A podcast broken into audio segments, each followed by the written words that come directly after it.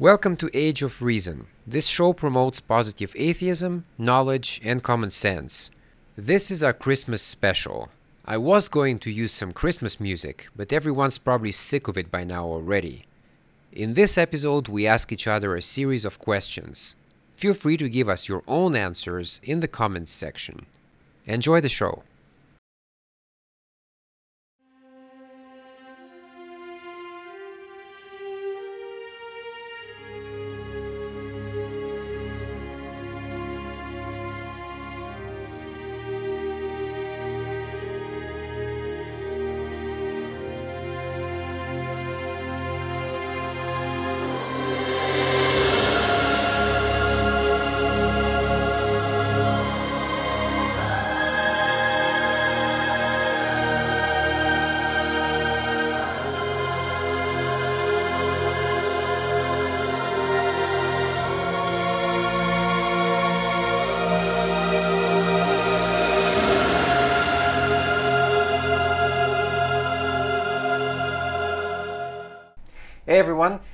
Today is December 25th, so uh, well, Christmas Day or winter solstice or whatever, whatever you prefer, really. I'm your host JC, and today I'm joined by a whole group of people, as you can see. So Jeremy from the Japan Atheist Society, Angel, and Minako coming back after one year of absence, I guess. so busy at work. Yeah, kind of. All right, cool, cool. Uh, so today, mostly, we're gonna do a show about questions and answers. Uh, but we're also going to start with a conversation about uh, Wiccan actually. And uh, later we finish up with a kind of very heavy uh, case study of whether Jesus or, and his disciples existed or not. So bear with us. Uh, just a few announcements I have to make very quickly. First of all, my documentary has been out. many people really like it. Uh, I'm trying to set it up on Facebook so people can actually order directly from my page instead of this complicated thing I had before. So that's coming. Uh, I'm also starting a GoFundMe and a Patreon campaign. So again, I'm not forcing anybody to give us money. It's just basically to improve the show, to get better cameras, so we can actually have three same cameras, not different cameras. Uh, if you can, please support us. But again, no obligation whatsoever. So we're gonna start with a conversation. Um, so this is a chat I had with somebody I knew on Facebook. I knew on Facebook. Very important point because after this conversation was unfriended very quickly. so this is somebody I knew uh, back in Canada, sort of online, and she's a Wiccan. So I don't know anything about Wiccanism or even even. Yeah, I, I know absolutely zero percent about Wiccanism. Well, Wicca, but um, Actually, I used to be a former Wiccan for about uh, six or seven years, so I can probably answer any questions. But actually, from looking at her stuff, I didn't even believe what she believes in. So. Yeah, I mean, it's. I just want to make sure that, well, first of all, she has issues. Okay, this is a person with serious issues. She has depression, extreme anxiety. So, it's not a person like in the right state of mind. But on top of that, it's mixed with this uh, superstition, basically, which makes it absolutely batshit insane. And so, even though this is about a Wiccan, this conversation can apply very well to, to any Christian out there or Muslim out there. So basically, we're to do that, and well, you'll see what. Well, as you mentioned, you know, she has her problems that, we, that are going to be blatantly clear to us, but we've talked about it before. Religions go after people like that they go after people who, who, you know they don't ever go after the guy who's incredibly happy who just won the lottery you know who's feeling great and top of the world they go after the guy who feels like you know maybe i you know maybe i'm not the best person out there maybe i want to kill myself or maybe i have a drug problem and i'm trying to get over alcoholism you know they have deep-seated personal issues those are the people that get attacked by yeah. religions, any religion, not just Wicca in this case, oh, but yeah. it, it, could be Christianity, it could be Jehovah's Witnesses or crazy ass Mormons, you know, anything. And actually, just because of the social culture in America, it's automatic that people grow up with the um, preconception that if you're having problems, you should turn to religion. Good point. Yeah, very good point. You know, and I, I encourage people. You know, if you're having problems, personal problems, seek help go out there, you know, find find a, a, psycho- a psychiatrist, talk to them. You know, maybe you need to be medicated. You know, maybe you need to speak to a doctor. Don't talk to somebody who graduated from Liberty University online college and you know who wants to sell you uh, um, Jesus juice in, in a in a in a two thousand year old Bronze Age magic book. Yeah, that's, look out for those guys. All right, let's get going. All right, I'll try my best to uh to So, wait, so, Sound that- how I so I think can she's- understand what's happening here. What, what's happening? She's going to be playing the part of. So, yeah, this she- this girl. Okay. Yes, and I'm myself. Okay. All right. So I Okay. understand. Okay. Go, sorry. Go ahead. All right. Um, can you send my friend some healing energy? Okay, I just sent question marks. My friend from the states went into surgery and they punctured her lung and it collapsed. She nearly died. Well, I'm sorry to hear there were complications in your friend's surgery, but you know I don't believe in woo. Woo! It's just sending healing energy. And that's not the same how? What's woo? Well, woo is uh, pretty much anything supernatural. It's energy work. Nothing supernatural. Spiritual, yes. Supernatural, no. Well, you know I don't believe in either. No proof or evidence of it working. Energy is what makes us us, which you can actually feel it around you wherever you go. So how is energy not a part of reality? Well, the, thing is, like, you convinced yourself, and therefore it's impossible to break your bias. Yes, there is energy, such as nuclear energy, wind energy, etc., but no spiritual energy, though. Sorry, but I just don't accept magic as answer to anything. It doesn't have to be part of magic, and I didn't convince myself of anything. It's common knowledge that we have energy. You sound like the people you're saying are nuts and religious extremists. Common knowledge? Wow, I must have missed that peer-reviewed paper. No, I'm a full-fledged atheist, and I don't believe in anything that has no evidence. Everything around us has energy. You're always sending it out. Explain how we have no energy. Show me a book. Show me an article. Well, come on, you can't prove a negative. Yes, you can. Oh, please. Show me proof, actual scientific backing, and I'll believe you. Well, the burden of proof is always on the person making the claim. See, you got zero written proof, so you're spewing it as much as the people you claim to hate. Well, because the burden of proof is on the one making a supernatural claim. Wow, do you know how idiotic you're sounding right now? Ah, ad hominem attacks. You're just like any other Christian out there. How is it a supernatural claim? How is energy anything to do with fucking gods and demons? Yes, I am, of course, even though I'm pagan and gave a deep connection to everything around me and can differentiate spirituality with energy. Thank you for making that clear.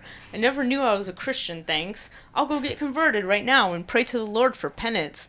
Now, O Holy Father, please pray for this poor, false, uh, fool's soul and send energy to him through religion and voodoo, and please give mercy on him. See, you got nothing because you know I'm right. There's no proof backing.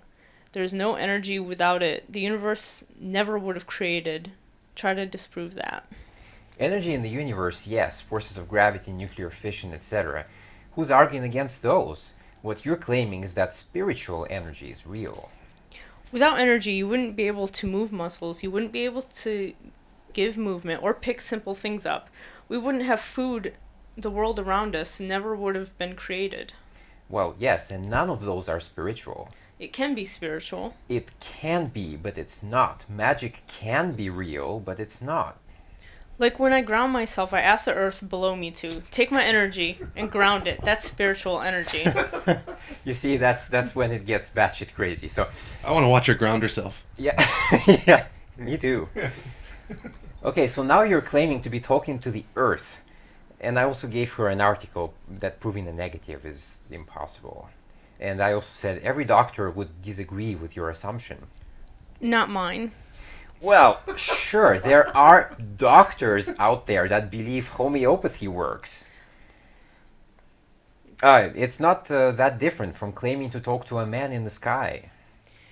I do and hear her too, and know that I'm capable of magic and energy, and both are completely different. I talk to many people in the sky that are called my family who passed. Anyway, this is a one sided conversation. Clearly, you will not send my friend energy. She nearly died, so thanks for that. I needed a lecture and tried to persuade me and force your beliefs on me, so thanks for that, honey. Well, actually, you're the one who's forcing your beliefs on me. Go back to the very start. You are the one who asked for woo solutions. Absence of belief is not a belief. Hear of sarcasm, hear of reaching to people to send out energy to someone in need. Would your friend or relative not try and reach out to her friends who do energy work? I guess not. You would have probably let them bleed out. which sounds sick, but that sounds like the type of people you are. Well, at least I'm not delusional. I rely on modern medicine, thank you. Energy is the same as prayer. It doesn't work, never did, never will. Yeah, because medicine cures everything. Well, medicine will cure eventu- everything eventually. It already cures a hell of a lot. Yes, I'm delusional and proud to be. I know. I'm glad I'm delusional and not a prick, and depending on medicine for a cough. Me delusional, yeah, I'm the delusional one, alright. and and that's that's when I decided to do something else with my time. Uh, so again, this so this is was well, we can just shove it on on the floor somewhere. Uh, again, so here's the situation. So one of her friends was in a hospital, right? There was a kind of medical um, accident, I guess, let's say, and so this person came to me asking for this spiritual solutions, and that's just that's not going to help her. I give spiritual solutions, but not for free. Um, you got to send me a hundred dollars. I take PayPal, and it's a hundred dollars, and it's guaranteed to work. Just you know, takes time, and also medicine and doctors. Yeah, yeah. But but send me a hundred dollars anyways. yeah. So I understand the, the the argument though. So she she gets upset eventually because well she came to uh, you know seek comfort and stuff, and I agree. I didn't give her any, but again I I deal with truth. I deal with reality, and what she's asking for is in the realm of supernatural. So I, I'm sorry, but I'm just not going to play that game. Well, she was also playing a word game. She used the word energy, and energy in this basic form is the ability to do work. Right? So uh, we all have the ability to do work. I mean, we eat food, we process that, calories burn, and you know that becomes energy, so we can we can do work. Energy is not something that's just like floating around. Um, They try to use it in a spiritual sense, like you were saying. Yes. Just trying to say it's it's something that's just floating around all- all around us. Uh, energy is floating around all around us, but not the way you you're, she's saying it. You know, Yeah. it's a little bit ridiculous what she was saying. There's really no spirit, and well, I'm glad that you brought up the point that prayer is the same as the energy work because it really that's exactly what it is. There are, you know, if Christians Make sure you say, hold your microphone. Oh, sorry. So, for example, let's say um, someone gets into a car accident, their family is Christian, they're going to try to pray for that person to get better. To them, that's the same thing as, you know, some Wiccans trying to send some good energy to someone who needs it, which of course neither has been proven to work. It doesn't because there's no. There's no purpose for it. Yes. However, in either case, the Yeah. person who was in, injured in, in an accident, it goes where? They go to a hospital. Yeah. They don't go to a, they don't go to a Wiccan center. I don't know what a Wiccan, what a Wiccan center Well, is, but or don't they don't one. they don't go to the forest. And they, they don't go they don't go looking for you know under under trees and bushes looking for magic mushrooms. They go to the hospital and Right. and they immediately give a painkiller. Immediately seen by a, a trained physician. definitely in all cases, whether they're Christian or Wiccan or anything else. Like for example, um, a lot of Wiccans like having different types of rock, like amethyst and and you know the uh, precious stones or something like that. That they believe, oh, you know, carry this around. This is for money or this is for health or something like that. Or you know, do this um this spell and this ritual to try to increase you know the the goodness in your life. Uh, but when it comes to serious injury, you don't fall back to your religion. You immediately go to the hospital, as you said. Or in the cases of, especially there were uh, three different cases this past year of kids dying because, or at least the trial coming to light about these kids dying because the Christian parents prayed instead of taking the kid to the hospital like they should have. And of course, all, all of the kids died. You know what hospitals don't have? Faith healers. Yes. Yeah, they have trained physicians. You know, they, they have people who know who actually spent years and years and years studying and doing labs and you know reading reading the most latest articles and latest technologies. And and when people go there and then they they get better, all of a sudden they get better and they go, "Thank God I got better." Well, how about you thank Doctor So and So for getting you better because he or she spent years, you know, practicing their their you know their skills and also you know reading and studying and giving up on social you know dating and going to parties like everybody else you know they spent actually years doing it. so why don't you tell them thank you Well, we have a doctor right there. there So you go thank you Yeah. A while ago, I came across this picture, the atheist agenda, and among other things, it includes eating babies or Skyping with Satan, listening to metal music. I think atheism is often misunderstood. And many religious people believe that all that atheists are doing from morning to night is thinking about religion.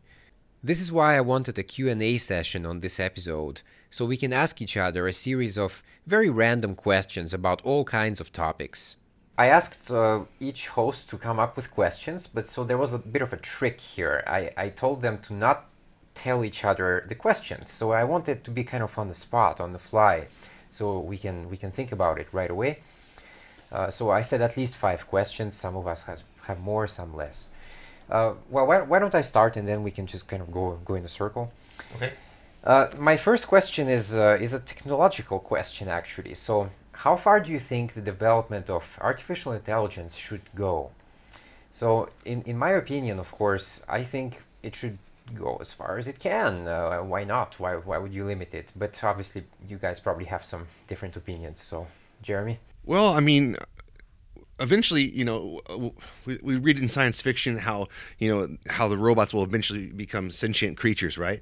Um, it's an interesting thought. I don't know if it'll happen in our lifetime, but it's interesting, and I and I think you know we should keep expanding as far as we can because we use artificial intelligence uh, for for many things. You know, they, they can they can go into like environments that humans can't go into. Like you could send a, an artificially intelligent robot into a nuclear reactor to seal it or something, and then you don't risk human lives.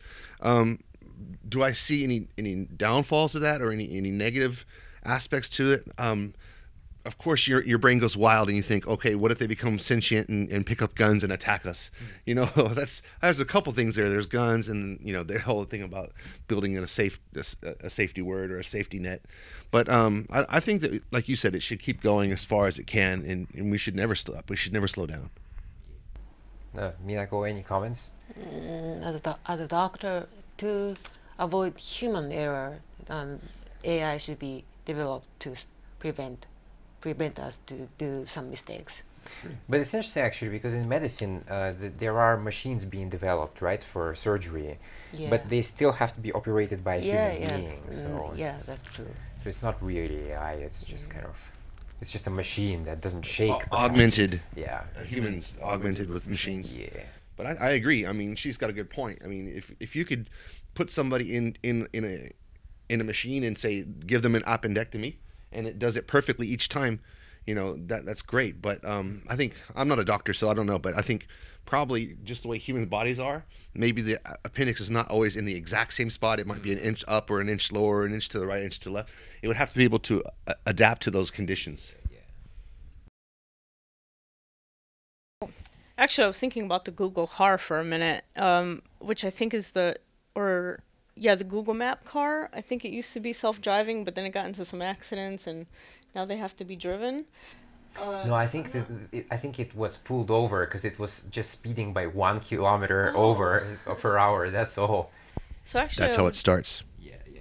I think you really need the the human uh, touch or the human presence because to to always rely on machines I mean, they, they can make mistakes because as a human, you're you know you can see situations that they can't. Mm. They're on the programming side, but you need a, a a human, you know, who can use logical reasoning to fix problems that the machine wouldn't be able to. And then for me, I think artificial intelligence should be advanced as far as we can get it without being detrimental to the human race. And uh, actually, an example I would think of, even though it's very old, is when the assembly line was created and we started making cars using machines instead of by hands. Well, now all these cars are mainly made by machines, and a lot of people lost their jobs. You know, when you call a service center, you get patched through to an automated machine. The people who used to answer those phone calls, they got their jobs taken away. And so, while I definitely believe we should advance artificial intelligence, it shouldn't be to the detriment of people um, being replaced who need to make money and, and need to make a living. Yeah, that's fair. All right, who wants to go next? Okay. Um, sorry, I wrote down my questions. It's on my phone. Um, I'm curious about what age or time in your life you're aware of being or becoming very skeptical of religion. All right, I'll take that one. Um, for me, I was about 13, I guess, and my parents used to force us to go to church. We had to go to church with them. Uh, for us, it was every Saturday because we were SDA. So, yeah. Um, and, and when I started asking questions, they started getting angry. The people at, at the church, and I started asking myself, you know, my teachers say that there's no such thing as a dumb question, and you know, in, in school they say that, but when you ask questions here, they get angry and they say, oh, well, well, you should pray about that, and I'm like, that that's not really an answer, is it? You know, they kept avoiding giving me answers, and then some of the things they were just saying were just completely stupid. You know, like. uh like uh, the resurrection and people coming back from the dead, which there's no there's no there's no cases of that ever happening ever, and um, you know, and I was just raising my hand, and they would have, they would just intentionally ignore me. So I guess to answer your question quickly, around thirteen. Uh, in in my case, my family was not religious. I mean, they perhaps are more spiritual actually, which is equally worrying for me. But no, I mean, for, for me, I, I think I was always atheist. I I, I never was. Uh, indoctrinated or anything like that. So yeah, from from birth, I guess. Me, uh, I'm I'm Japanese and kind of agnostic atheist, and I don't have any God. But as a, as a Japanese, we appreciate in anything in nature, like trees, mountain, sun, sunshine, or something. It's kind of religious, I guess, but he doesn't like it.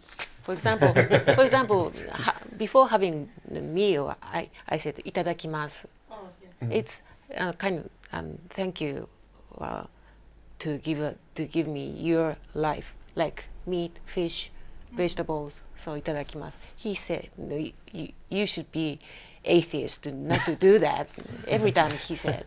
But for me, it's for me it's it's just custom. Now you make me look like the bad guy. Oh, come on, man! Leave her alone.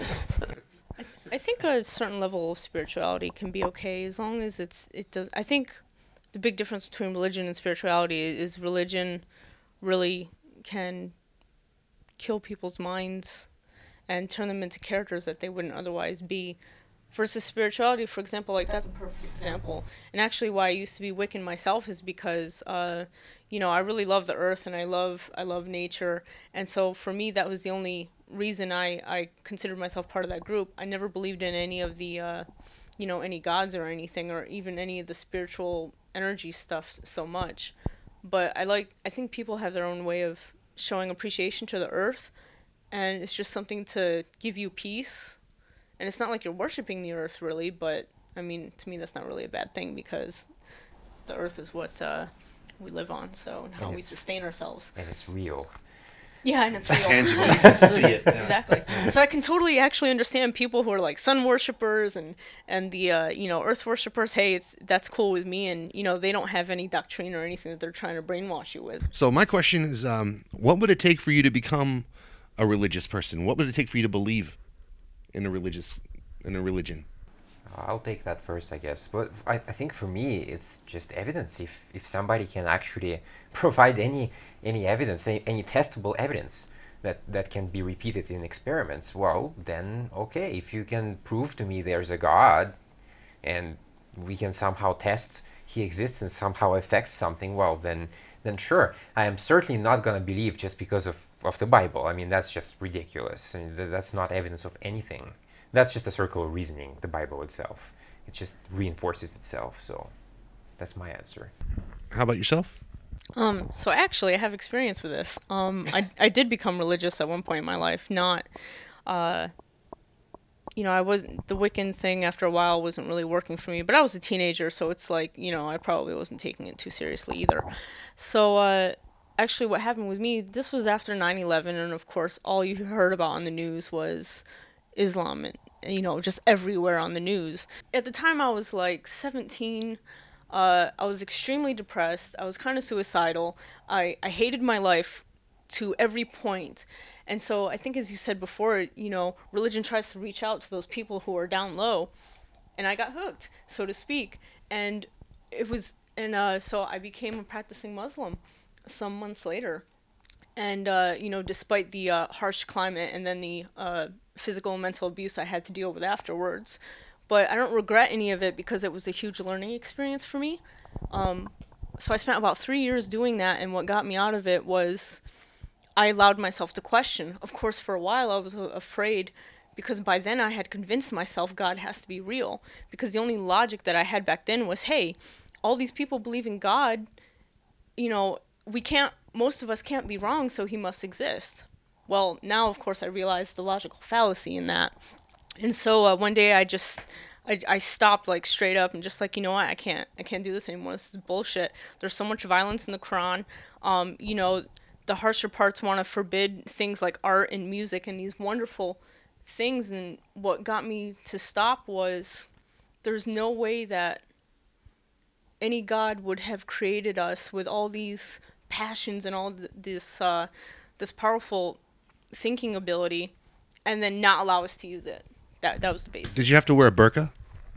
no, but actually, I, I did wear a scarf, uh, the hijab, and then for a while I also wore the niqab, which is the the face veil, and I did that on my own, and actually it made me feel very protected. I loved wearing it. I actually did have a burqa from Afghanistan that was a gift from someone. I only wore it once, and then uh, unfortunately I lost it. I kind I kind of wish I still had it, but yeah, so that was uh, an extremely intense experience in my life. And again, I don't regret it because I feel not only did I teach other people around me in my small town that, hey, there are different people out there, you know, and trying to very subtly teach them acceptance of other ways, but also now I understand what it is like from the religious point of view. Yeah, and also just be, well, bec- before you answer, just want to jump in there very quickly because that's a very good point actually, and that's a point that most Americans forget a lot of times. Mm. I think only thirty percent of Americans have passports. That means that only thirty percent of people can can travel abroad. But whether they do or not, we don't know. What we don't know what they do with those passports. So let's remove like let's say ten percent from that. So that means only twenty percent, one fifth of the country actually travels abroad. That's that's pretty sad. I mean, if you mm. if you just live inside your country and inside your comfort zone and you don't experience anything else, how can you possibly claim to understand the world and make foreign policy based on lack of knowledge, basically? So, well, that's my kind of two cents on that. But so, how about you? What what would make you religious? That was the question. I was born as a Catholic, and my Christian name is Elizabeth. It's funny, and my family had so many religion because my grandma grandparents believed in Shinto and Buddhism, and my parents were Christian. So I got confused when I was a child.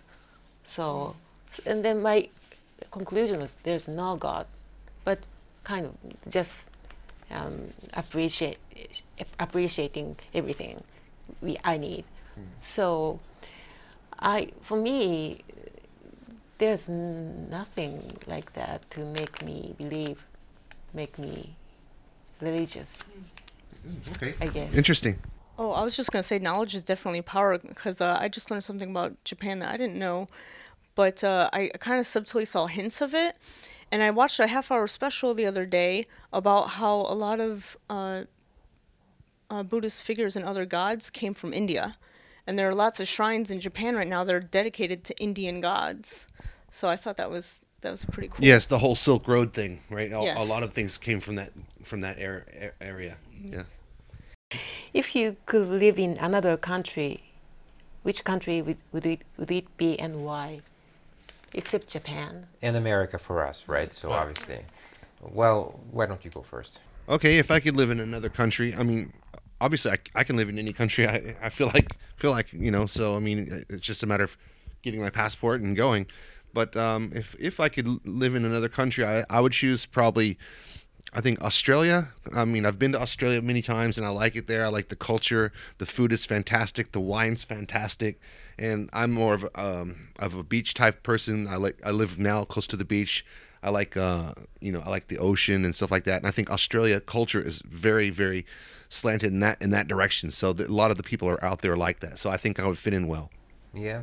Well, I, I would actually say something very close to you, but New Zealand. I think it's uh, it's just very kind of you know fresh air and very open open territory. I, I'm not so sure about the people because I don't really know any Kiwis, but um, I don't know. It's, it's just uh, you know Lord of the Rings was set there. It looks very nice. Kind of. I at first I thought it was the Alps, but I think some parts were actually the Swiss Alps, but then they, they mixed it later with actually New Zealand. I never watched that shit that movie. Oh, I see.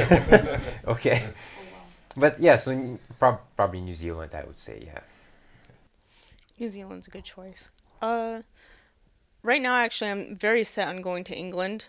especially if we get a Republican president next. Um, I, I don't even want to live there any you know in America anymore, uh, unless I would go to Seattle. But uh, England would be my first choice, and then Finland would be my next choice, because to me they're known for their heavy metal music. So Excellent.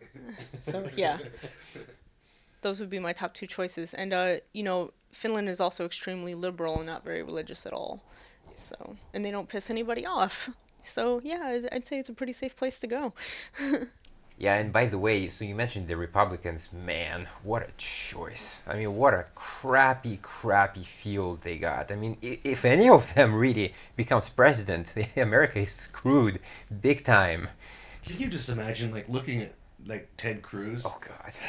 His he's got like a punch me face. Yeah, yeah, yeah, He- yeah. As soon as you see him, you're just like, oh, I just want to, I just want to punch him in the face. Yeah. yeah, yeah. Or Trump, the big bigot and racist. I mean, come on, Yeah. it's just horrible. How about you? So The, as you said, um, the American people, that only 30 percent of people having passport. something like that. Yeah. I'm I'm the one didn't have passport, so I just visited um, Guam and Thailand only in my life before I, I, I, I got married. So all I know is only Japan. So very, what can I say? Mm, I, uh, I'm so very, what can I say? Like a sheltered, I guess. Sheltered yeah, life. yeah, yeah, yeah, yeah. So I'm so scared to go out. So, but I just, just visiting. I want to visit Russia because, because of him. Okay. I would I would say I would say stay out of there, but okay. I mean, at least for now. I mean, anyway, all right. Let's keep going. So my next, uh, it's back to me, I think. So my next question is, okay, it's kind of a religious question this time. So if religious, if religions do fall, let's say like, you know, all of them are gone, do you think the world would be a, a paradise, like some atheists claim? And well, my my answer is actually no.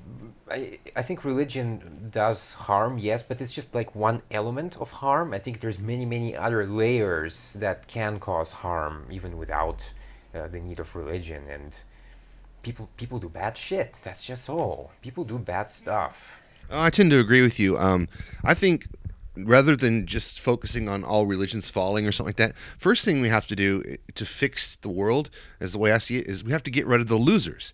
We have to start with the people who have nothing and build them up to where they can support themselves. I mean, there should be free education all the way up to through, through the bachelor's level. There's no reason that you should have anyone who, who can't complete college. You should give everyone the opportunity to at least go to, to bachelor's level.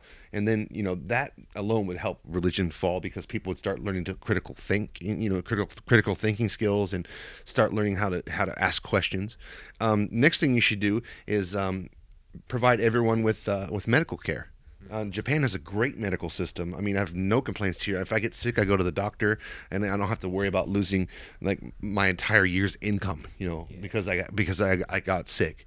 So I think those two things alone would definitely help improve the world. And I think adding those in uh, at a certain point, religion would have to at least decline, decline more. Yeah, and just to add to your, your point, actually, you, you said about bringing people out of poverty. That's a very important key point to climate change. We cannot really address climate change without bringing people out of poverty and without changing their technologies and stuff like that. So if they can't afford it, well, then they're going to use dirty dirty coal or something like that, right? Which True. is which is why I'm pissed off. Actually, that, that's most people don't get it. I think right now we have a very very low price of oil which is of course great for people who drive cars, but it's terrible news for climate change because all you're doing is just you're reinforcing that oil industry with cheap oil. People want to buy more of it, and you just pump gas back into the atmosphere like insane. So that's actually a bad thing. Even though, of course, if you read CNN, I read yesterday CNN review the best seven things of 2015. Number one was cheap oil. I'm like, oh my god, just face palm. Uh, Good for who, right? Good for the oil companies, and but not good for the environment, as you pointed out. Okay, um, so I don't think definitely we're not going to have a paradise, but I think uh, there's a very important uh, point that would come out of religions being gone, and that's that the justification that is used for a whole bunch of violence and and oppressing other people would just go away. And without that justification, those movements would quickly lose momentum. Not nearly as many people would be recruited into them. Uh, I would hope that you can also get rid of racism because of that, because I it seems that racism stems from well we're better than you and this is our justification why and without religion i think that justification completely disappears oh i'm curious uh, what hobby or interest do you have that maybe people wouldn't guess by looking at you Ooh, okay there goes one of my questions uh, that, that's, that's okay actually that, Yeah. that was bound to happen Well, for me, it's um, two things. I, I, I love sports, and um, I'm a martial artist. I've been doing martial arts my whole life. I'm a, I'm a jujitsu player, and uh, I train that all the time. Um, I'm also uh, a podcaster, and I have my own podcast. I have two podcasts now. One's about mixed martial arts, and I'm also um, interviewing uh, pancrase fighters for Pancrase MMA, uh, which is the oldest mixed martial arts um, organization in the world. Actually, it started before the UFC uh, back in 1993, and um, yeah, I do that. And on top of that, I also I'm also a scuba diving instructor. i would have never guessed either of those things except the podcast Yes. Well, I mean, for me, obviously, well, I'm, I'm actually a filmmaker, so you know, this this project was born um, kind of as a tangent, I guess, to what I do because what I do is short films, music videos, well, documentary. Um, But uh, you know, this this project is a tangent, so I do that. Uh, I do play soccer, so a lot of people actually think I play basketball because I'm tall, right? but I, I can't play basketball at all. I suck. So no, I'm I play soccer only or football, as it should be really called.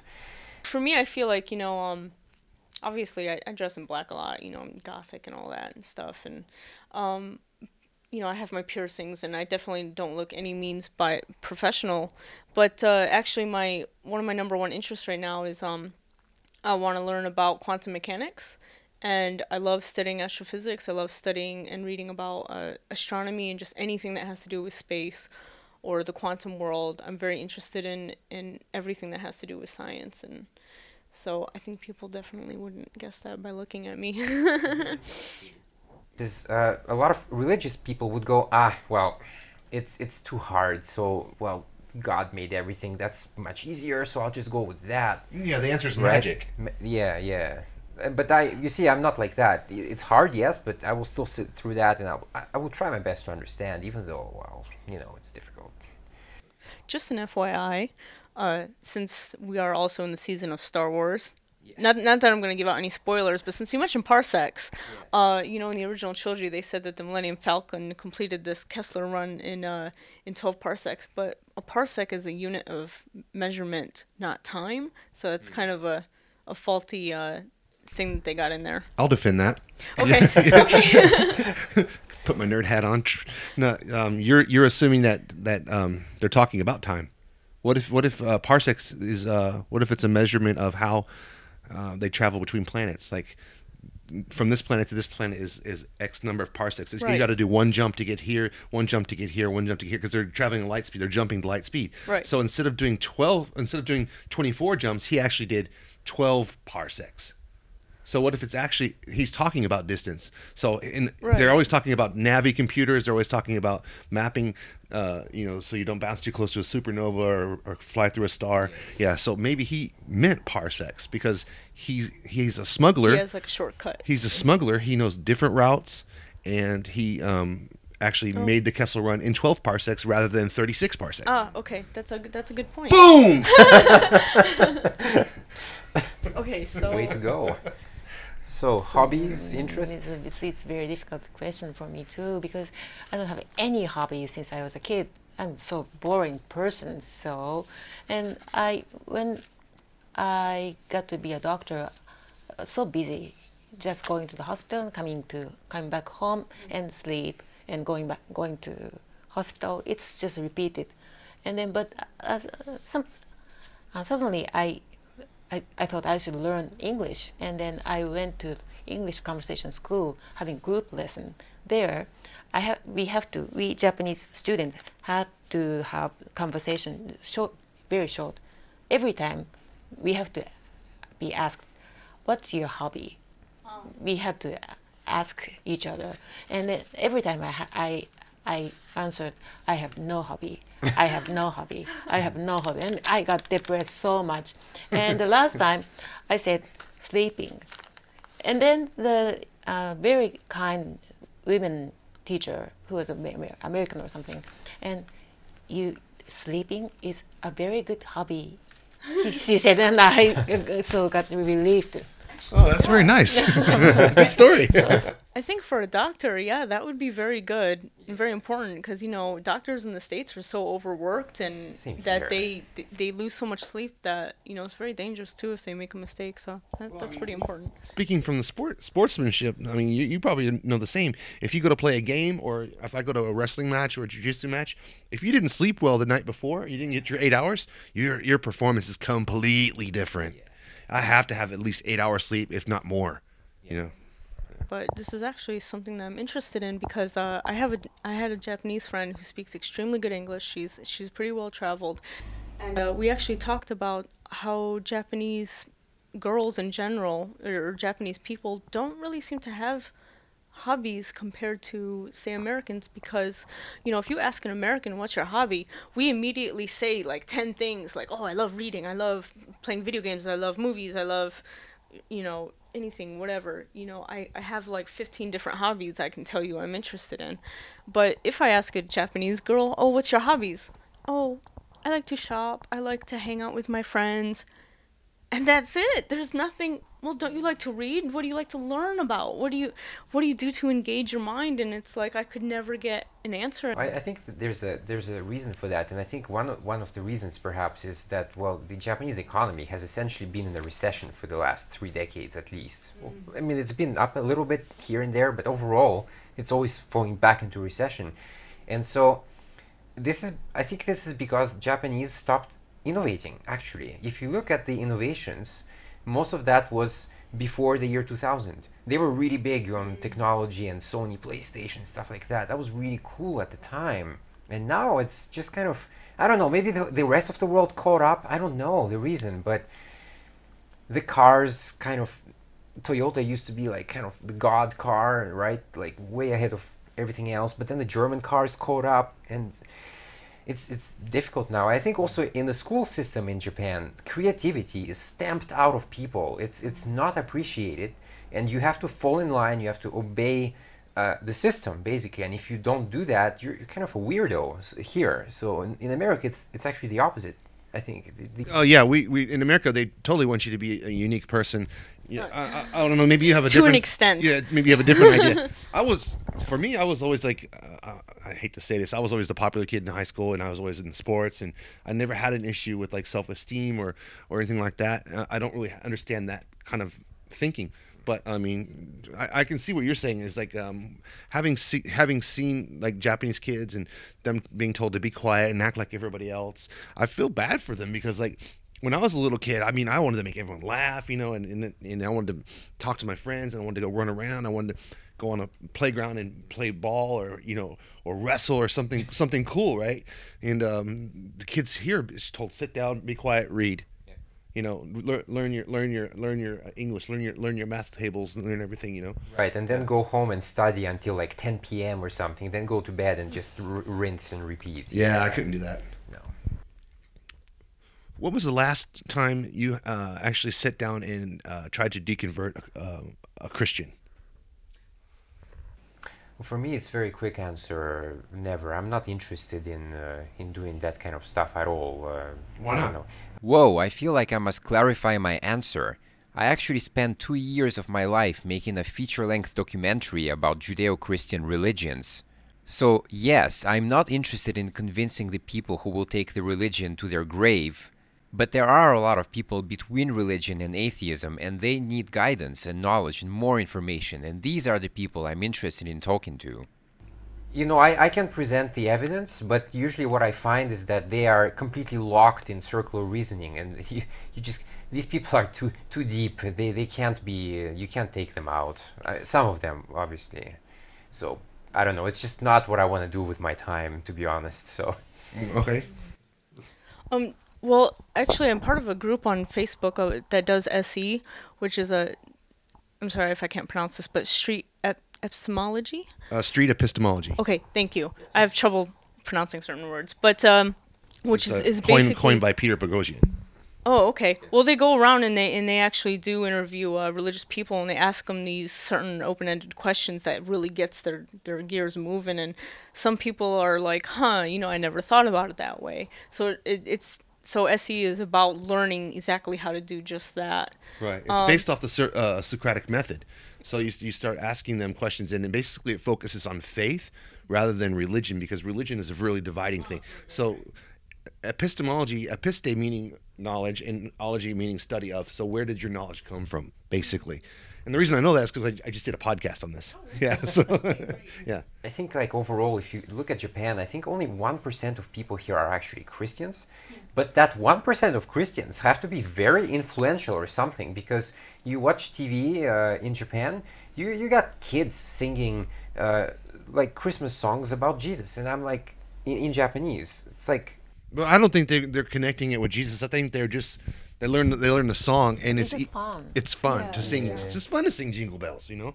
And when you're when you're five, you know, not when you're 35 or 45. But I mean, when you're a kid, it's fun. Yeah. Yeah, so I don't think they really understand like the whole concept, what what's actually happening. there. But- They don't they take probably it want to make serious. friends. yeah. true. But I, I just hope it's not pushed on them. I mean, through through this whole thing, because you know how how some American teachers are here. They actually have they're not teachers. They actually are preachers, and they come here to teach as a disguise, right?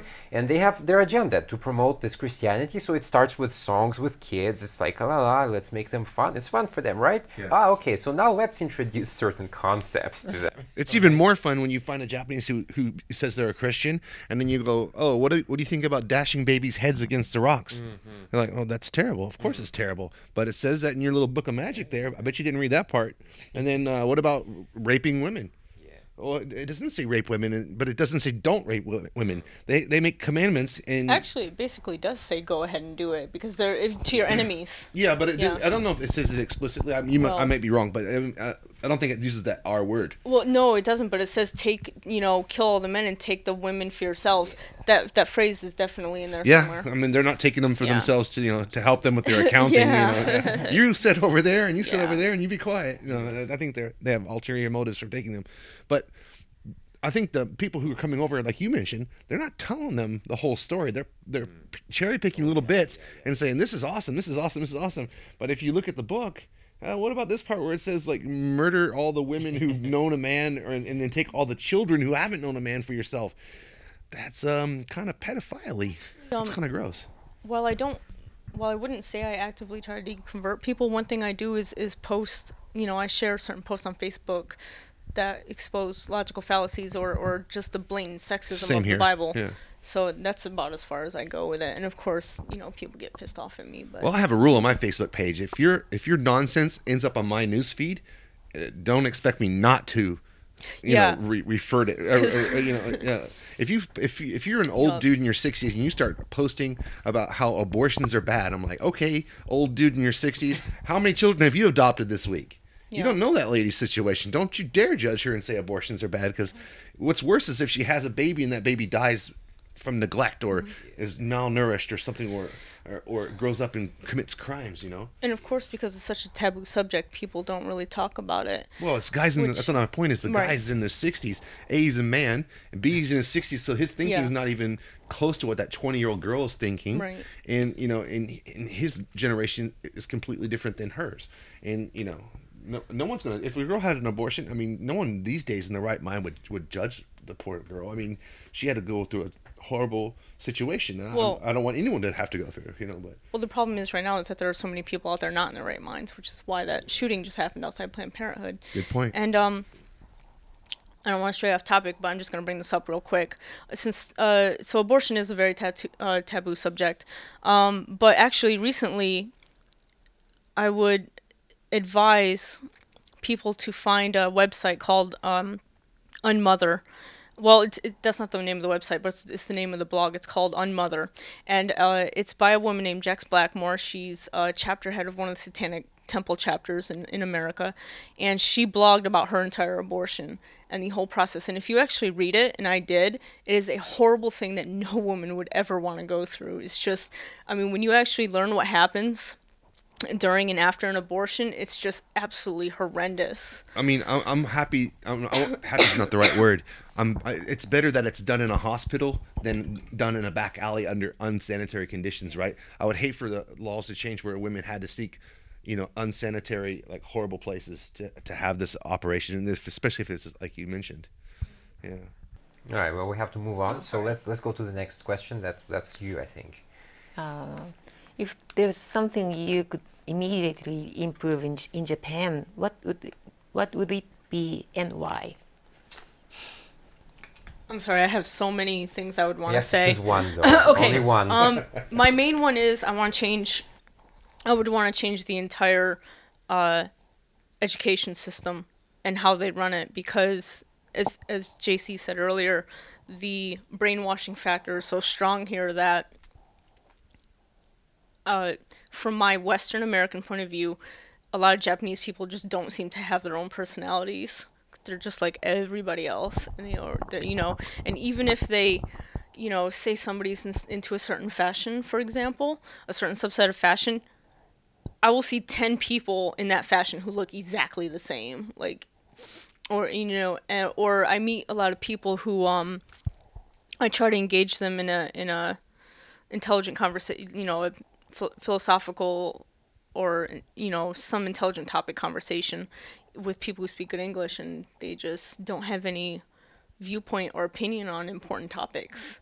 Like and i'm thinking you know you're you your your country is not gonna survive if your people's brains don't survive if if that makes sense. So yeah that's my short answer Uh, for me, actually, well, it's, it's a bit similar to you, but for me, it's just this whole conservative attitude. Let's just drop it already. It's just that's what I was saying, right? Japan has been in a recession for thirty years, but mixed with that, you got this conservativeness that comes from this old, well, old people. Obviously, there's a lot of them in Japan.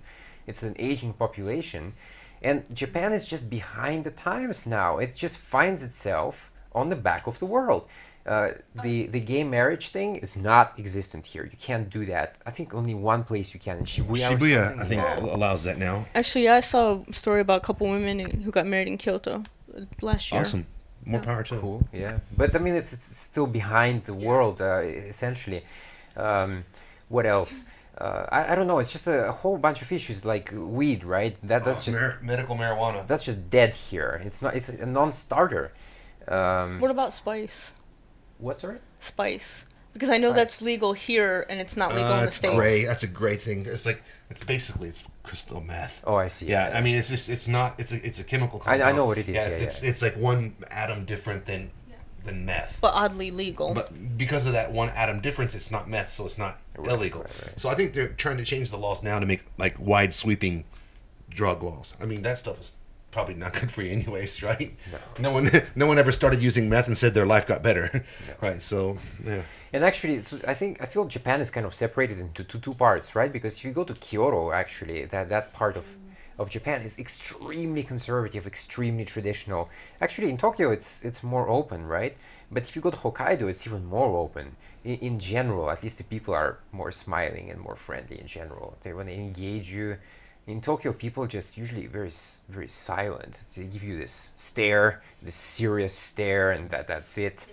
Uh, Kyoto is just yeah conservative. In summer, you see a bunch of people, uh, most of people actually wearing around in in kimonos, but you don't really see that around Tokyo these days. It's only very old people, like kind of like penguins. I used to wear kimono a lot actually. uh, here and in Kyoto. But yeah, anyway. Um, what would you? Yeah. Oh, I guess um uh, the one thing I would change here is like uh I don't know. I think um I think I would like to see more more different food culture. I think you see American food and Japanese food and you know your your typical fast food restaurants. I want to see you know, different kinds of culture, food cultures come in, and and places where I can go. Well, I don't know. I don't know what it's like to eat food from Africa. I want to go to an African restaurant. I want, this, I want to try. Yeah, I want to try. You know, this kind of restaurant this week and this kind of restaurant. I think it's starting to open up now. Uh, a little bit more variety than there was 20 years ago, but I want to see a lot more. Right. Yeah. I think curry places are probably the most uh, There's a curry cultural places, as yeah, they get. everywhere. Yeah, yeah, yeah, yeah. Everywhere is curry. But like actually run by people from either uh, India or uh, Nepal. yeah Nepal. That I think Japan definitely needs a, a mental health overhaul because of the you know the high suicide rate. Um, the I, I think really again that kind of goes back to the education system because you're taught just to do what you're told and to do what you're expected to do and you know not allow yourself some mental freedom and, and that'll definitely go Yeah. yeah I think I think the main thing actually is not so much the mental. You have to look at the what's causing this problem, and what's causing this problem is extremely long fucking work hours in this country, Yeah, and yeah, people have to stop working so much. There's nothing you can't do in 12 hours that you can do in 10. Look at Finland, Sweden, um, was Norway, Denmark, right? These countries are actually reducing their work hours to like 34 hour week kind of thing. So that's what six, between six and seven hours a day. But in Japan, a lot of people do 10 hours or 12 hours every day. Even some some of them even work on Saturdays. And same thing, like morning to night. It's just crazy. it's definitely not upping the productivity because something I have observed here because uh, even though I work on the American base, there's a lot of Japanese workers too, and you know of course me being my American self, as soon as I'm done doing what I need to do, I get out of work as soon as possible. I ask my supervisor all the time, "Can I go?" Even though it's like probably two hours earlier than I should go, but uh, because something I've noticed though with the Japanese workers, like the guys who I see a lot of people who drive trucks or, or do construction work or you know manual labor, they spend so much time sleeping in their vehicles. You know, it, they'll just pull off onto the side of the road in the most inconvenient spots and start sleeping or reading. You know, it, Maybe it's their hobby. yeah, yeah. It, probably is the only time. But I'm like, there's. It doesn't make any sense because I think Japan needs to understand that. Hey, if if you come in and you do the work that you're expected to do, go home. And it shouldn't. It should be more relaxed like that because you'll have a happier population, and uh, well, actually, yeah, that's the most important point. Go home and make babies. yeah, that too. Yeah, j- right. Japan wants babies. Yeah, they usually can't go home, I think, before the boss goes home. So basically, everybody has to wait until that bastard goes, and then then Start slipping him stuff in his drinks Yeah, to make yeah. him get sick and, and give him diarrhea, so he has to, he has to leave. yeah, oops, gotta go. Yeah, I'm, I gotta go. Something happened. All right. So my next question is a gaming question, pretty short actually. So yeah, what kind of video games do you like and why? Uh, well, for, for me, I, right now I'm playing Fallout 4. Uh, I like games like that, and you know, kind of Mass Effect, uh, RPGs. Uh, I, I don't really like just action. For me, that's not enough. So if it's action mixed with RPG elements, then then cool, uh, great. Let let's go for it. I love online games. That's my thing. Like um, right now, I'm really into Star Wars Battlefront. So like uh, I go online and I can. Uh, it's it's very repetitive. I don't think he will like it so much because it's very repetitive. But you're you're actually fighting against people in other countries and other parts of the world, and I think that's fun. Yeah. So it for me that that little change in, in gameplay is is is the key element. Um, yeah, actually, I see my fiance is always playing that now, and it, it actually looks like a lot of fun. But I haven't bought it because I'm so busy doing my own stuff on the computer that I don't have time to get into it. But sometimes I'll play Star Wars: The Old Republic, um, but I don't really take too much part in the online social aspect. I'm, I mean, I social even online. So, uh, but I like role role playing games definitely. I have Mass Effect actually. I haven't played it yet. I've been meaning Great to. game. Um, I used to like fantasy RPGs the best. I love Skyrim, especially since you can mod it like crazy and just download anything for it. Uh, yeah, I don't play games as much as I used to. I have my Nintendo DS with me, so I like handheld role playing games. No, when I was a kid, the, the game period started, I guess, that it was called Family Computer Game, Famicom, yeah, by, Famicom, Nin- yeah. Min- by Nintendo or something. And original Nintendo. yeah, yeah, yes. And then it, it, it was there at, at in my fam- family, and but but I have many brothers and sisters, and then and I, I was so slow to play it, and then my brothers and sisters kicked me out from the game room because I, um, they can't wait for their turn. I'm so slow, so and so since then I haven't played any video game. What's your favorite type of uh, nonfiction media and fiction media? Like, for example, uh, I love for nonfiction media. I like watching Law and Order SVU, and I love reading uh, fantasy books like Forgotten Realms and uh, The Wheel of Time. So Um, UFC Fight Pass. for fiction. Yeah, uh, UFC Fight Pass. They have Oh, a great, great library on, on online. You can just stream any fight from any, not just from UFC, from like Pancrase, from WEC, you know, different kind of organizations that don't even exist anymore. Pride. Th- That's just my my cup of tea. I like that stuff. Maybe some National Geographic documentaries, like the Bill Nye recently did, right, about climate change. That was interesting, uh, with Arnold Schwarzenegger being his psych- psychiatrist. That was funny. Uh, oh, I have to watch that. yeah, it's, it's pretty fun. Uh, but uh, I don't know. The, the show that really inspired me, for example, to, to do this show is uh, the Atheist Experience with Matt Dillahunty and among others. So I, I used to listen to that a lot. Now I, I, I'm just kind of busy, so I don't have a lot of time to just sit there for one hour really to, to get into it. But I, I will get back into it some sometime, I guess. I know Star Talk Radio is a fantastic show to listen to with Neil deGrasse Tyson. So, yeah. How about you? It's so difficult to ans- answer, but but uh, nonfiction. Um, uh, I I love to watch cooking show. Cooking show. cooking show. That's fine. Yeah. A lot of people have cooking hobbies. And I love to read manga, Japanese manga. Any specific genre you like best? No, uh, i- it's kind of everything. Oh, okay. this one is also uh, related to gaming in a way, but not really. How soon can we expect virtual reality to become become mainstream? So right now, a lot of companies are actually pouring a lot of money into like the uh, what was it, the Oculus? Oculus, Oculus Rift, and then uh, that's that's part of Facebook owns that now. Yes. And um, of course, PlayStation's coming out with theirs Oh, uh, in January, I think. Yeah. And um, Samsung already has one. Yeah. Yeah. Can Can you explain briefly what that is? Because I actually don't really know.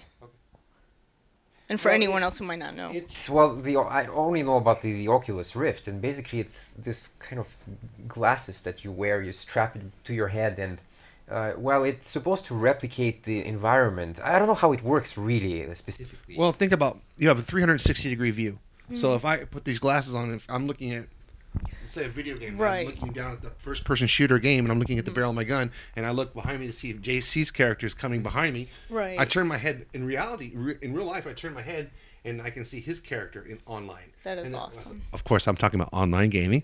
So, Yes, yes, yes, yes, yes. so now I turn this way and I see I see her character is there. So instead of just having the, the little square box of, a- of a monitor, you actually have you know a 360 degree, all around encompassing view. Hmm. Right, and then also that's part partly also it has to do with sound as well. So oh, sound might come from the back, it might come from the from the front, it might come from one of the sides. He might say, "Jeremy, look over to your left," and I can hear him from my left ear more than than you know than my right ear. Mm-hmm. Yeah, so th- th- that's part of the fun. The the only complaint I have with that is that man, your neck is gonna hurt from doing that nonstop. I mean, my Well, you- neck is you- bad already, but You do it now. In life, you're you're walking Yeah. around looking at stuff, right? I'm, But- but that's not- all I ever just look at stuff. but not at that frequency, I guess. I mean, I don't know.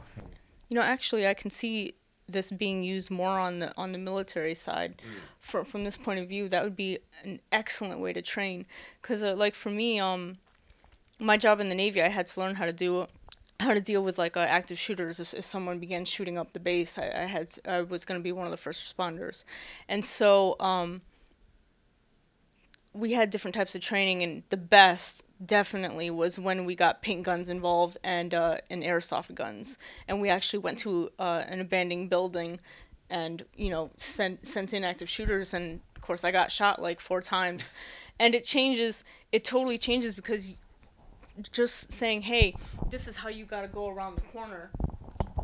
Even if you do that in that situation, you learn not to do other stuff because I did something, I ended up getting shot. I shouldn't have done that.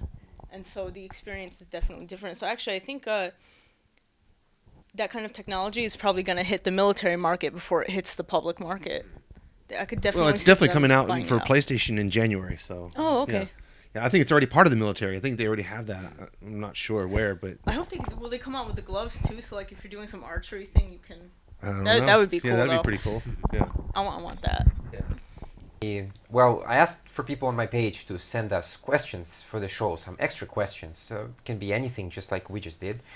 Uh, I unfortunately only got one, but man, what what a question! Uh, it was about um, do we have like evidence or don't know evidence for the existence of Jesus or his disciples? So this is our topic of our case study.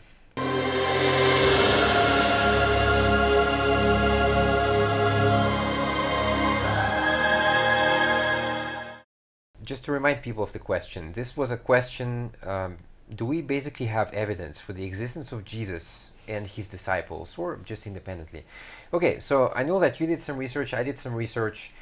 Um, I will start by saying that most people, for various reasons, are predisposed to lies and bad information in general. If that was not the case, then uh, religions would not be so prevalent in the world and we would have more reason. Uh, this is usually because of lack of education, but also laziness. We have to we have to be honest here. A lot of people are just lazy to seek out the truth, and uh, if they hear something that's good enough for them, they just kind of stick with that. "Oh, it's good enough for me. Uh, So, is that a failure of society? Is that a failure of individuals? Probably a bit of both. So, as far as historical evidence goes, I did a lot of research. I compared websites. Obviously, that's all I can do right now. I didn't find any reliable evidence for the existence of Jesus or his disciples, whereas some other characters that are featured in the Bible. Oddly enough, the only evidence I found for the existence of Jesus or his disciples are all found on Christian websites for like Answers in Genesis, something like that. Well, that's very convenient. Uh, the earliest sources seem to come from Christian authors, and you have to be careful here because obviously they want to promote Christianity. So you can't really trust that, trust that because the source is biased by definition. There are no eyewitness records. Instead, all we have is hearsay accounts of what might have happened. There is no reason to trust that either. And so, we, before you came, actually, you, you talked about Josephus. Well, Christians actually love to toss that guy around. Hey, Josephus, you have to read what he Oh, says. Josephus. Josephus, Yeah. yeah. okay, sorry. Flavius Josephus. Yeah, and the historian Tacitus, who lived around the same period. But, and so Christians will say, well, look at what they wrote. They have concrete evidence, they have concrete proof. Okay, that's actually not true. Both of them lived after the supposed death of Jesus. The information that they got, we can probably guess that this was given to them or provided by a large extent by Christians. So obviously it's going to be influenced by that. And if G, uh, if uh, uh, Josephus was actually Jewish, and if he was so convinced that Jesus was the Messiah, he would have converted to Christianity, but he didn't. He never did. Uh, there are copies of his early work that exists. None of them reference Jesus. Uh, but the final texts, of course, that were written, well, rewritten, I should say, and edited, are actually stylistically radically different from everything else that he wrote in his life. So it's very safe to assume that this was just a bunch of other writers that just redid his work. You got a couple of writers, though, that, that tried to prove the existence of Jesus. Bart Ehrman and Maurice Casey are some of them. Uh, but basically, their, their starting point is that the Gospels can be trusted. Okay, well, if that's your starting point, you're stuck in a circular reasoning. You're reinforcing your bias. They never mention that Matthew and Luke, Luke for example, both plagiarize Mark. Mark has, uh, oddly enough, 666 original verses. About 600 of them appear in Matthew, 300 appear in Luke. Well, if you can get past that, well, then it can be trusted, I guess. But what you're doing is that you're reinforcing your bias and you're locked in circular reasoning. Um, so, the first piece of evidence that we see is that in the first century there is a serious lack of writings about Jesus by by the historians at the time. We're talking people could write back then. Okay, it's not just um, I, I think people have this this illusion that people couldn't write at all back then, but there were scribes, there were scholars. I mean, Egypt had people who can write two two thousand years before Christ. So of course there were people who could write, and there's nothing from them, and you would think that there would be. If someone so miraculous actually did exist, don't you think it would be more widely documented? But the only writings we find are begin to emerge after way after the supposed crucifixion. Uh, it can be argued that Paul uh, is maybe the inventor of early Christianity, uh, but it's problematic because again he lived after Jesus' death, and Paul suffered from epilepsy and had delusions about Christ talking to him. Can we really trust such a person? I don't know. He was both a Jew and a Roman citizen. And what he did is he essentially mashed the Roman myths and the Jewish myths together. He kind of compiled that and ah, let's rearrange that like a, like a Lego, and ah, it's good enough. Um, so yeah, he rehashed that with the Old Testament. But Paul had no biographical information about Jesus. He didn't refer to any holy location listed in the Bible, any pilgrimages that that would have happened if such a miraculous person existed. There's no reference to miracles or resurrection. Paul admits that all the information he has came to him from revelation, and we all know how reliable that is. Uh, Paul could have taken eyewitness accounts. These people were alive at his time, but he didn't. Why? Why did? Why not? Is it because the twelve disciples just didn't exist? Probably. And uh, another thing that's very important to know is that the Roman Empire actually created law.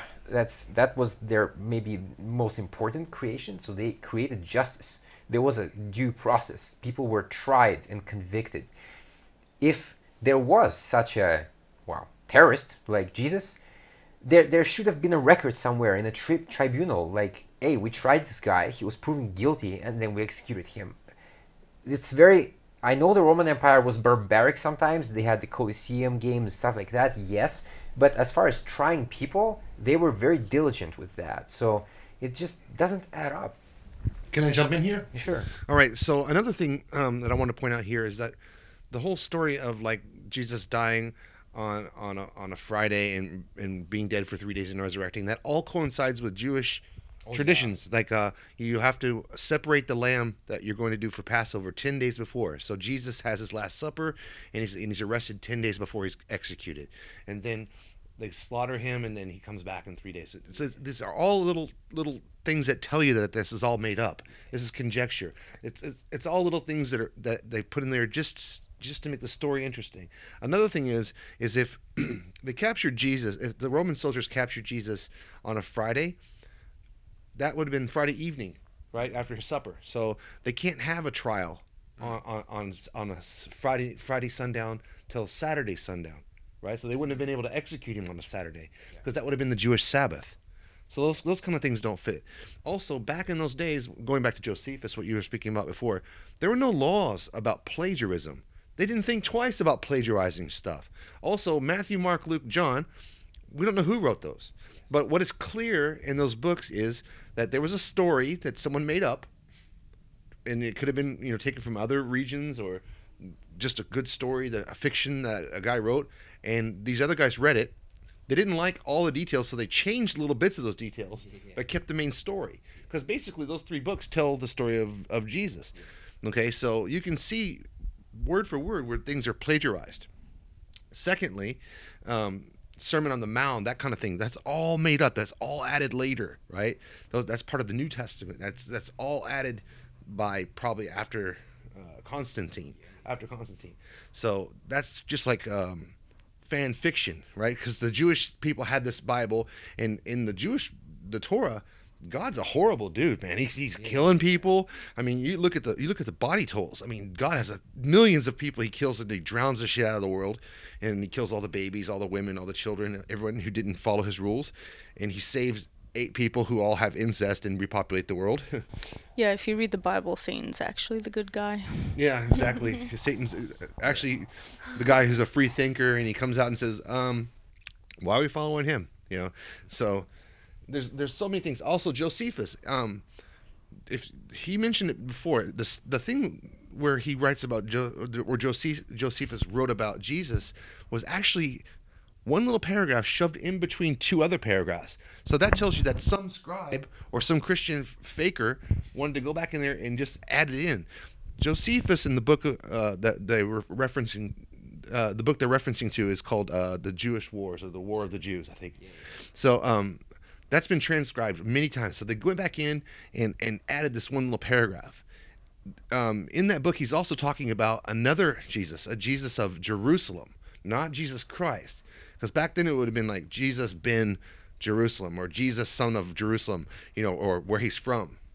They didn't they didn't put that. They just put Jesus Christ or something like that. They just added it in. Also, if there was a movement like Christianity or or a preacher or somebody going around causing trouble, everybody would have known about that. Everybody would have wrote about it. There would have been some other kind of historical document out there saying, "Oh, by the way, this happened." You know, this is going on. A, a newspaper, uh, um, something, something, some scholarly document, a scroll. You go back to the Dead Sea Scrolls. The Dead Sea Scrolls, oldest version of the Torah that we have. Jesus is not mentioned in the Dead Sea Scrolls at all. And so that just all goes to show you that this is probably a character made up over time and over and over time it's changed and changed and changed you know because if you look at how christians were back then and how christians are now they're completely different it's not even the same religion back then as it is now right um, it, the closest thing that you have to real real christians now would be the west the, the west baptist church westboro baptist church because they're actually following as horrible as it sounds, they're actually following exactly what the Bible says. Mm-hmm. So everybody else who's not following exactly what the Bible says, if you have a gay person or if your son talks back to you, you're supposed to stone them. If you have an adulteress or or a woman who gets raped, she she she can be purchased for five thousand yen or fifty dollars or fifty pence. You know, if you pay her father, then the, your rape goes away. You know, these these kind of things, these horrible things you know, just aren't talked about now in Christian in Christian society. So it just goes to show you that it's all fake. Well, just just like thirty thousand Christian denominations, and all of, all of them think they're they're the one. Yeah. So I mean, come on. yeah. All right. Well, I was just gonna yeah. say, I think the reason that the Bible even got so popular in the first place is because it has two things that men love to read about: a lot of sex and a lot of violence. Mm. Yeah. So, and you know, smashing your enemies.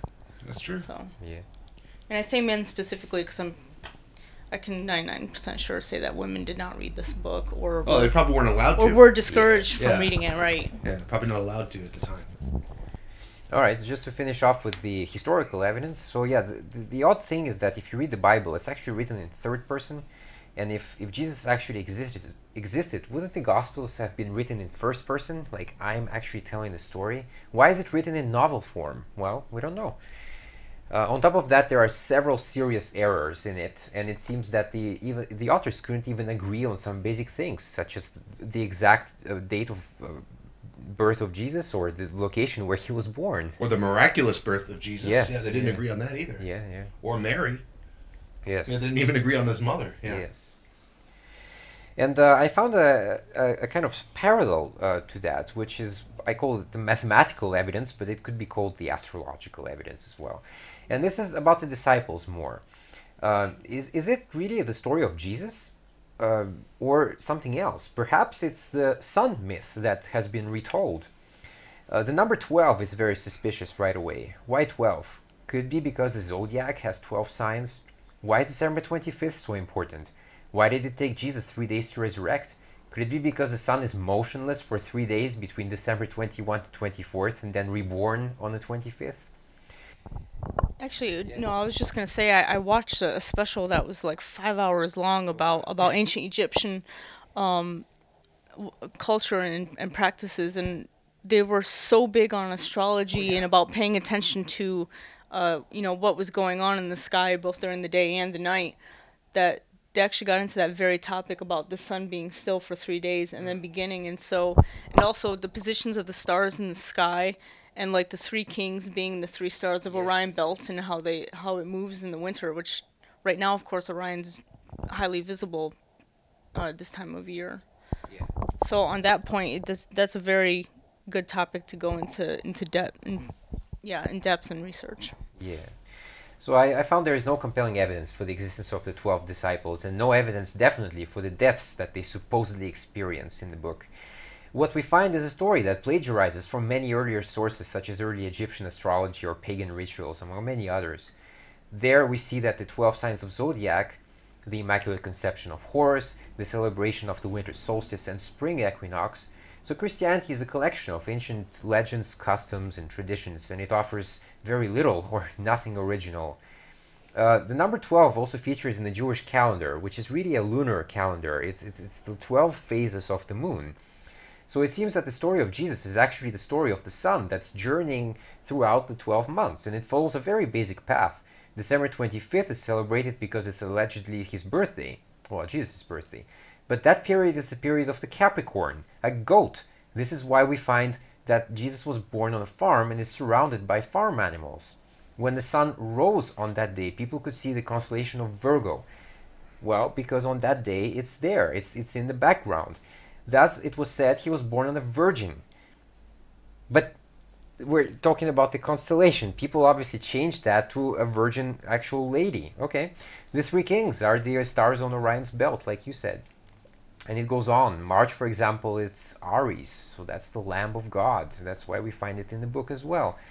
Uh, the myth is just continuation of sun celebrations such as Candlemas, Lent, Easter, Midsummer Day, Assumption of the Virgin, Nativity of the Virgin, Christmas Day, etc.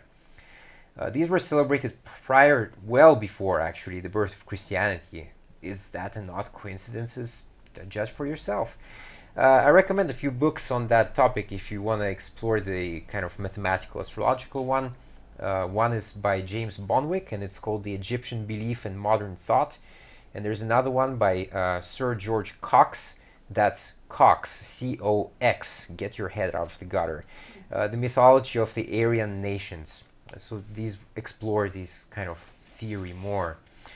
And uh, just to finish off very quickly before you, you jump in, uh, I was just reading a couple of forums because it's interesting to hear what people actually think about this very topic. And of course, it's very, very much discussed. The one I found in particular that was kind of interesting for me featured uh, many atheists against one theist, which, well, okay, yeah, it's a bit unfair perhaps. But ultimately, the conversation boiled down to the theist said, well, he has a preference for believing. So it's just convenient for you. Uh, you don't want to do much thinking, so you hear what you want to hear, and it just reinforces your bias. Uh, but he uh, eventually asks a question why do you prefer to doubt? Lots of people don't doubt. This is the problem, actually. This is exactly the problem. Like, lots of people just accept information on faith or without double checking or you hear some crazy story on the news. Uh, it's on the news. It's on TV, so it must be true, right? But you you just can't jump at conclusions. Uh, just imagine like uh, on September, uh, well, 9/11, right? Just imagine you turn on your TV and so you see, well, let's say one tower has been hit. You see the smoke going up. Okay, let's say you have no sound, no subtitles, nothing. You just see the video itself, like somebody shooting it uh, there are many ways to interpret that. Uh, maybe somebody is making a sci-fi movie. Uh, maybe this the tower was in fact hit by a bomb or something. Maybe it was maybe an airplane flew into it. So just that one thing, you can already twist it into so many directions, and you. It's open for interpretation. Yes. Yes. Yeah. So um, let me jump in real quick. Um, so if you're if you're watching this in the future and you're sitting in your in your trailer park yelling at your screen about that there about that there is evidence for Jesus, we invite you to show it to us. Um, please prove all of us wrong by showing us your evidence. And if you say trees are evidence of God, no, they're not. No, it's not. And um, you know, if if you actually can prove God or Jesus existed, then you're actually probably in line to put out a, a peer-reviewed paper, uh, have grants given to you by universities to further your your uh, your study. And you know, if you're just going to go and say, you know, trees are evidence that Jesus was alive, that's not really a thing. That's not a thing at all. But you read actually an interesting book, and perhaps you want to plug that in. Sure. Um, I, the book you're referring to is um, it's a peer-reviewed book. Uh, it's it's by Richard Carrier, Dr. Richard Carrier. He's an MIT uh, professor, and um, the book is called The Historicity of Jesus Christ, and he goes over in detail, and, and all of his references are there. You can read, you can go and follow his uh, his train of thought. You can research his references yourself. Um, he goes over in detail the lack of evidence that there was for historic, uh, the historicity of Jesus. There was no Jesus Christ actually in history. Shocker. Shocker, yeah. very, very big, big shocker. Yeah. Yeah. Says eventually, so you're talking to a, to a religious person, and eventually he says, ah, well, it's God's plan. That's actually equal to, ah, I'm done thinking. So, you know, it's God's plan. It's easy. It's easy solution. Um, the so you're talking about people like Ken Ham. I, I'm not sure if he actually believes what he says or it's just his whole industry. I think it's actually his whole industry. That's all. Yeah, I think he's a clown who's figured out how to get get by without ever having a job. Yeah. He doesn't have a job. The guy's a genius as far as I'm concerned. Because anything anything he can say that's just completely ass backwards and crazy, he'll say it and he'll say it with a straight face. And there's going to be some toothless idiot in a, in a trailer park somewhere going, "Yeah, I believe that." Yeah, because they, they they refuse to um, do any research on their own. Back to laziness, right? Yeah. Yeah. I, I think it's just like the, a lot of people in the world have this misconception about people in general. I think people uh, believe that maybe the majority of people are uh, very progressive and uh, thinkers, but but actually throughout history, it's there is no evidence for that. Throughout history, in every single society of the world, ninety percent of the population were basically kind of well peasants, and peasants had no education. They had no nothing. They just had uh, here you go, here you go, a Bible, here you go. Uh, back back to the old Men in Black reference. Uh, a person is smart. People are dumb. Yeah. So you get a group of people together. Groups are stupid. Just Yeah. because no one's going to actually try. They're just going to use group dynamics to s to solve problems You know, problems. they say that, that people who are thinkers are often more depressed because we see reality a lot more. And I also think, like for me, I have a lot of frustration with with people because growing up I realized how dumb people actually are and how how they just gobble up anything you tell them and just you know because I'm the thinker I'm I'm made out to be the bad guy. Something simple like uh I have this one memory that always seems to kind of stick out of me and two of my friends walking down this this road in in the middle of like an old field and forest, and immediately one of them, who was actually a Christian, uh, was like, uh, you know, I, she had this very bad feeling and she started breaking down crying because this this feeling came over her and she was so insistent that it was a ghost. and my friend and so they actually thought so both so of course she thought that the place was haunted that the road was haunted my friend started comforting her and i'm just standing there like are, are you serious right now and so of course you know the the other person is like hey you know she's in a lot of distress right now why are you being such a you know such a bitch why are you being so mean gee i don't know because i'm i'm thinking It comes back to what Like, we did at the so- beginning. The ghost is in your clothes. Take your clothes off. yeah, so it's just so easy to trick people. Every time civilization advances in its knowledge and in its scientific understanding, the gods begin to die off, slowly but surely. It's true. I think for me th- there is a certain failure. Well, this, this comes back to the education probably. I think the, the science education could be a lot better. I mean, when I remember when I was in uh, in high school, and that was a very expensive uh, school to be in, by the way. I mean, not definitely not everybody can can go there. I had obviously every subject: uh, physics, chemistry, biology. Uh, well, first, first I have to say, all the, all the teachers just sucked. They, they were so bad. Uh, just just horrible, horrible teachers. Because they had tenure and they couldn't be fired. Yeah, yeah, exactly. And, and also like the way they were teaching. So f- let's take physics for example. You open the, the textbook, page one. You got some mathematical equations. I really don't think that's what physics is about. You have to you have to explain the the, the concept first, right?